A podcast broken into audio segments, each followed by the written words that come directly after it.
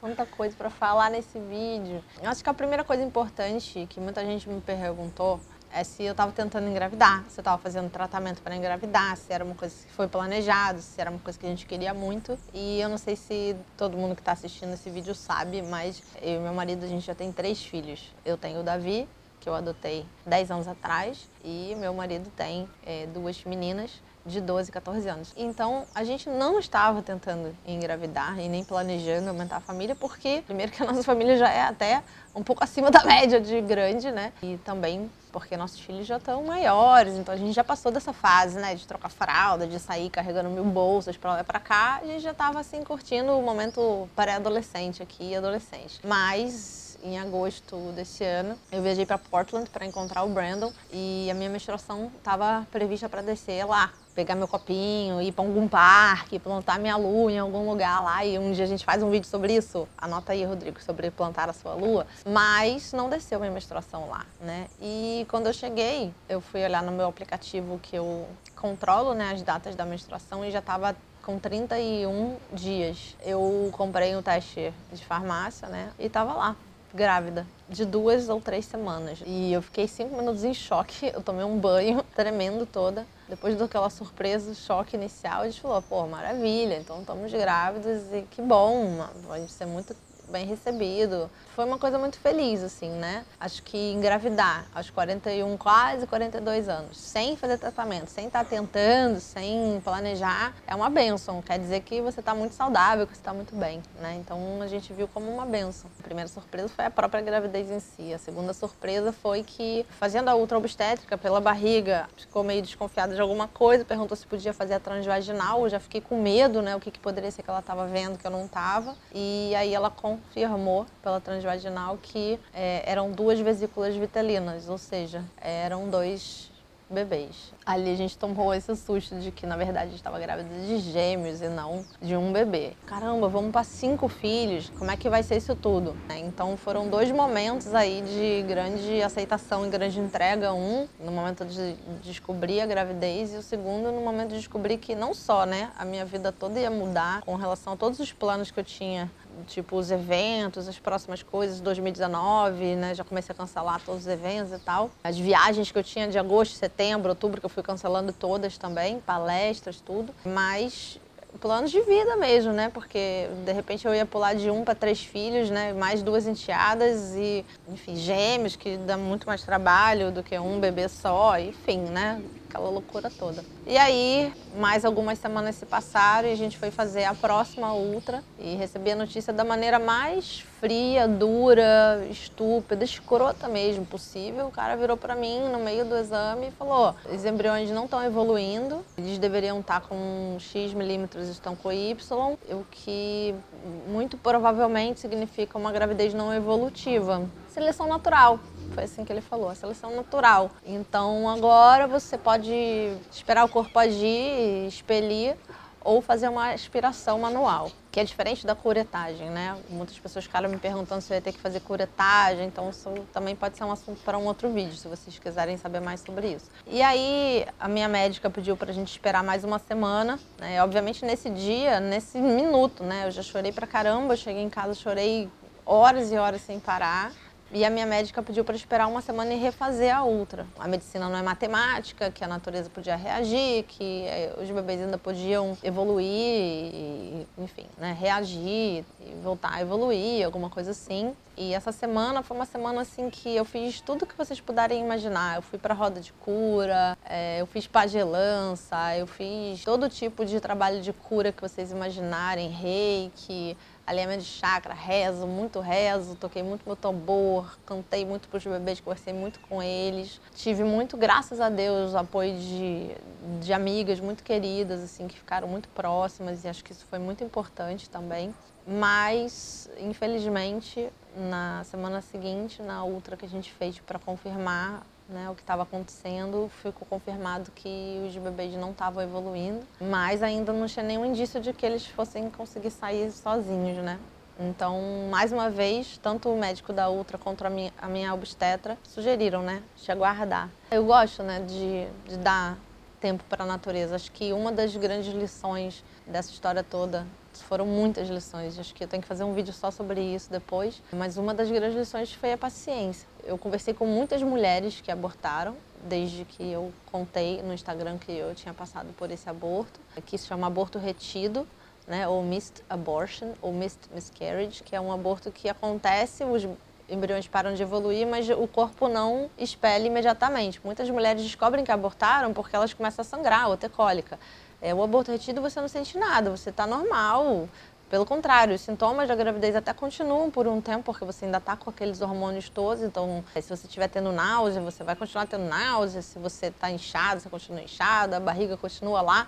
Essa espera, né, para muitas mulheres que conversaram comigo, elas não conseguiram esperar. Elas fizeram a coletagem ou a aspiração imediatamente, porque elas sentiram tanta essa dor emocional, né, da perda, que elas não queriam ficar com essa dor se arrastando. E eu acho que cada um tem que ouvir o seu coração, né? No meu caso, o que eu senti foi de esperar e viver essa dor, viver esse luto, me dar esse tempo, ter paciência, que é uma coisa que eu normalmente não tenho. Eu sou uma pessoa muito impulsiva, muito imediatista. Eu gosto de ter resultado das coisas rápido. E a gravidez trouxe muito para mim esse lado do feminino, da paciência, do acolhimento, do recolhimento, do autocuidado e foi uma espera longa. A gente ficou muitas semanas esperando.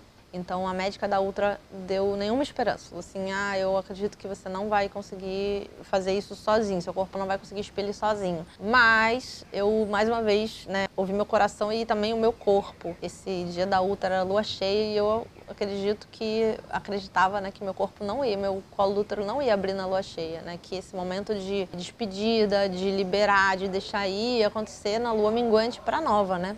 Porque quem, quem aí das meninas se relaciona com a lua e as fases da lua, e isso é mais um vídeo que a gente tem para fazer, né, mais para frente, sabe que, né, esse momento da lua minguante, que seria o momento, né, de limpeza profunda, né? Física, emocional, energética, né? Então faria mais sentido. E não deu outra, né? Quando, passado mais uma semana de espera, quando a lua começou a minguar, e, e mais exatamente na noite do dia de finados, né? Então, bem simbólico, eu comecei a sentir a pressão no útero, as cólicas e no dia 3 eu tive assim, né, o que eu considero foi praticamente um trabalho de parto, porque eu tive as cólicas, com contrações, as contrações foram eram bem fortes, foram ficando mais próximas, né? Tudo como a gente ouve que é um trabalho de parto. E eu acho que é legal eu compartilhar isso porque eu vi, eu procurei muito informação sobre tudo isso na internet. Eu achei muito pouco e muito em fóruns assim, muitos, é, como é que eu vou dizer, escondidos. É muito difícil você achar. Eu espero que esse vídeo sirva para muita gente que talvez esteja passando por esse momento ou tenha passado e não entendeu bem. Enfim, se não é para você, desculpa todos esses detalhes, mas eu acho que é importante a gente compartilhar, né? Então, teve esse momento assim, né, de muita dor. Eu fiquei assim debaixo do chuveiro, deixando a água dar uma aliviada naquela dor e tal, e aí eu vim aqui pro meu quintal né? Eu estava sangrando muito já, vim para o quintal, já tinha preparado um cantinho, uma árvore aqui atrás, talvez dê até para ver no vídeo. E tinha deixado alguns cristais ali já durante toda uma lua, uma fase da lua, preparando aquele, aquela terra para receber, né? Desenvolver esses embriões aí, essas crianças para a grande mãe, que é de onde elas vieram, né? E aí eu vim para cá Fiquei de cócoras, fiz como né, as nossas ancestrais e as índias teriam feito, fui para a terra e deixei fluir, né? E saiu bastante coisa. No momento que eu estou gravando esse vídeo para vocês, eu ainda estou nesse processo, ainda estou sangrando bastante. É, não estou mais com cólica desde ontem, graças a Deus, mas foram aí quatro, três ou quatro dias de cólica. Não sei ainda se eu sei explicar isso para vocês hoje ainda em vídeo, mas apesar de toda a tristeza, de toda a dor, de, de uma perda, né, de um luto, de perder dois filhos de uma vez só, tem toda uma beleza desse processo que, graças a Deus, eu consegui aproveitar, assim, e consegui ver. Foi muito doído, fisicamente mesmo e emocionalmente, mas também foi muito bonito ver a natureza agir. Eu me senti fazendo parte mesmo da natureza, sentir o meu animal presente, a mulher selvagem mesmo ali, nua na terra, de cócoras, segurando na árvore, gritando de dor e deixando ir. Então foi bom também conectar com esse outro lado, onde é natural, sim, você é, deixar ir aqueles bebês que não estavam prontos para vir nesse momento, dessa forma como eles estavam, enfim. Como vocês estão vendo, tem muito vídeo para gravar sobre esse assunto, porque foram muitos aprendizados, mas eu, por enquanto, quis gravar só esse contando o que aconteceu.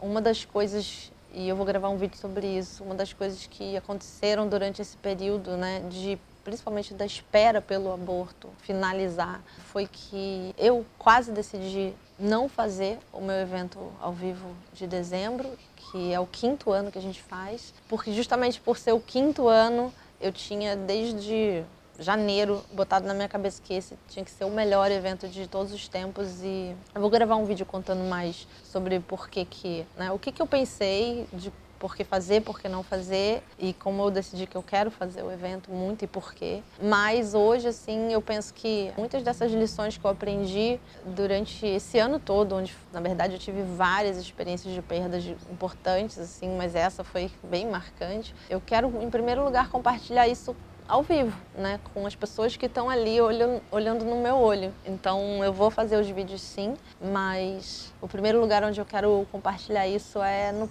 no meu palco, com as minhas pessoas, com a minha comunidade. Foi para mim muito importante tomar essa decisão de manter o evento. Acho que o motivo número um é que para mim é muito importante estar com vocês nesse momento ao vivo e abraçar e celebrar né? apesar de todas as perdas minhas e de vocês desse ano, que eu tenho certeza que foi um ano desafiador para todo mundo, não foi só para mim. Mas a gente também celebrar que a gente passou por isso tudo, que a gente sobreviveu, que a gente está vivo, que cada dia é um novo dia, que a gente pode escolher estar tá bem, apesar né, de todas as dores, a gente pode escolher não sofrer, a gente pode escolher usar isso como uma medicina que a gente pode compartilhar com outra pessoa. E o momento que eu quero compartilhar vai ser na lifestyle com vocês. Por conta disso tudo, dessa decisão de ser, né, o melhor evento de todos os tempos, porque é a nossa quinta edição. Eu já contei isso no Instagram, então eu queria contar aqui também para vocês no YouTube que a gente daqui a poucos dias vai aqui também no YouTube, né, contar para vocês de uma surpresa, uma coisa que a gente nunca fez, mas foi um plano que a gente traçou aí nas últimas semanas, nos últimos dias, na verdade, para que todo mundo possa estar tá no evento, todo mundo que quer estar tá comigo possa estar comigo e seja realmente o melhor evento de todos os tempos. Enfim, eu queria compartilhar essa história com vocês. Se você estiver passando por isso nesse exato momento, ou tiver passado por isso, né, não só esse ano, mas em qualquer momento da sua vida, é, eu sinto muito de verdade. Eu tenho ouvido muitas histórias de muitas pessoas que passaram por isso muito mais do que uma vez, né? duas, três, quatro, cinco, seis, sete. E agora eu entendo. Né? Eu já tive muitas clientes que passaram por isso e eu não, eu acho que nunca poderia entender a dor de vocês se eu não tivesse passado por ela. Então também sou muito grata por ter passado por isso e poder hoje entender. E cada vez que eu trabalhar com uma mulher que passou por esse trauma, eu, eu sei que eu vou poder ajudar mais do que eu podia antes. Então estamos juntas e eu peço que você compartilhe esse vídeo com alguma mulher que você conhece que está passando por isso ou já passou, para que de alguma maneira, não sei, possa confortar ou a gente possa compartilhar uma com a outra. Esse aprendizado, essa dor e essa beleza também de fazer parte da natureza. É isso. Beijo.